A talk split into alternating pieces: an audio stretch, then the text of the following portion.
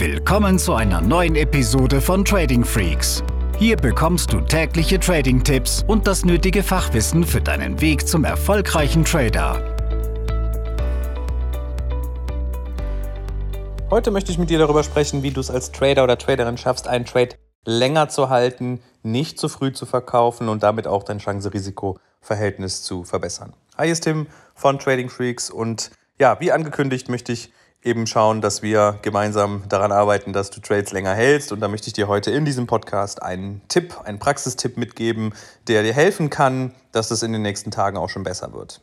Generell, warum sprechen wir über dieses Thema? Wir stellen fest, wenn wir mit, mit Leuten sprechen, die sich für uns, unsere Zusammenarbeit interessieren oder auch schon Mitglieder sind, aber noch am Anfang stehen, dass sie sagen, ja, ich hatte ja zwei gute Trades, da habe ich 30, 40 Euro mitgenommen und dann habe ich aber einen zu lange im Verlust laufen lassen der hat mich dann irgendwie 100 Euro gekostet und jetzt ist alles, was ich mir vorher erarbeitet habe, wieder weg. Und das ist ein Muster, was mh, hm, typisch ist für, für Einsteiger, was sie, was sie sehr, sehr schnell erleben. Und dann ist es natürlich frustrierend, wenn dieser eine Trade den Gewinn der ganzen oder den Gewinn der vorherigen Trades auslöscht.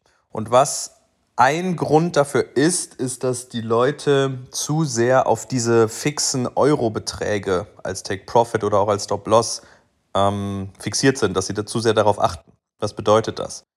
Wenn du einen Trader öffnest, dann siehst du in deinem Brokerkonto, weißt du was ich, MetaTrader oder die Handelsplattform des jeweiligen Brokers, dann siehst du ja den Gewinn und den Verlust hin und her ticken. Vielleicht startest du leicht rot ne, durch den Spread, gehst dann ins Grüne, um, je nachdem, wie sich dein Trade entwickelt. Und viele Trader gucken nonstop auf die Gewinn- und Verlustentwicklung.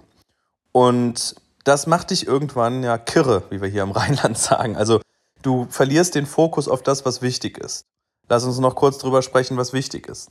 Wichtig ist, dass du als Trader deinem Tradingplan folgst. Du hast Einstiegsregeln, du hast Ausstiegsregeln. Und diese Ausstiegsregeln müssen vor Tradebeginn klar sein. Du musst vor Tradebeginn wissen, welche Szenarien können gleich eintreten und was mache ich dann. Wenn das alles Gedanken sind oder auch klare Regeln, die noch nicht klar sind, dann ist das reines Bauchgefühl und du wirst niemals ein duplizierbares Trading-Setup aufstellen können. Wenn du das also hast, dann heißt das schon mal, dass du den Schritt Nummer 1 geschafft hast. Im Schritt Nummer 2, und das ist der viel schwierigere, geht es dann natürlich darum, dass du dich diszipliniert auch an dein Regelwerk hältst, was du dir vor Trade-Beginn aufgestellt hast. Das bedeutet, wenn du dann dieses Hin- und Her-Tickern siehst, kommst du schnell in so eine emotionale Verfassung und sagst, oh nee, hm, es sieht so aus, als wenn es jetzt gerade gegen mich laufen würde, dann nehme ich mir doch lieber den kleinen Gewinn mit, bevor ich gar nichts gewinne. Und das kann gefährlich sein, denn du weißt erstens nicht, ob du nachher wirklich im Stop-Loss landest, nur weil du mal zwei rote Kerzen im Chart siehst. Ja, es ist immer noch möglich, dass du dein Take-Profit erreichst. Und im langen Bild wirst du diesem Trade dann die Chance nehmen, ins Take Profit zu laufen, vielleicht auch ein richtig gutes CRV zu erreichen, was du nach einigen Trades aber brauchen wirst, um diese Verlusttrades mehr als nur auszugleichen. Und den Tipp, den ich dir hier mitgeben möchte, ist, dass du es schaffst, das Geblinke von deinem Gewinn- und Verlustanzeiger zu ignorieren. Ja, also achte mal oder mach's mal so, je nach Handelsplattform, dass du das ausstellst, dass du nicht siehst, wie viel Euro plus oder Euro minus hast du jetzt gerade bei diesem laufenden Trade? Versuch das mal zu ignorieren. Und das kannst du machen, indem du je nach Einstellung einfach, zum Beispiel im MetaTrader müsste das gehen, nicht den Euro-Buchgewinn, Buchverlust anzeigst, sondern dass du änderst, dass dort Punkte angezeigt werden, ja, oder Pips im Forex-Markt.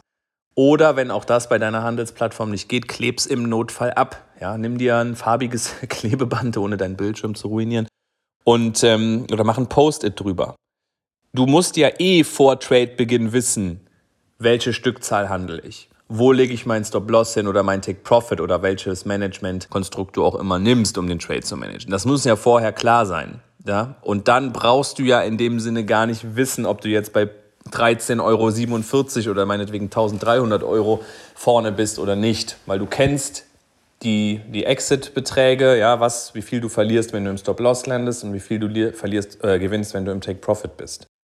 Ja, also das als Tipp, das mal wirklich ausblenden, damit du dich davon nicht ablenken lässt und die Gewinne zu früh realisierst. Versuch diesem Plan, den du aufgestellt hast, zu folgen.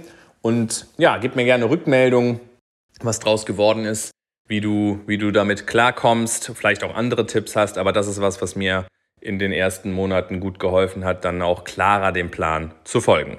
Ich wünsche dir eine gute Restwoche und bis zum nächsten Video, bzw. Podcast. Diese Episode ist zu Ende. Abonniere diesen Kanal für noch mehr Trading-Tipps und schau vorbei auf tradingfreaks.com.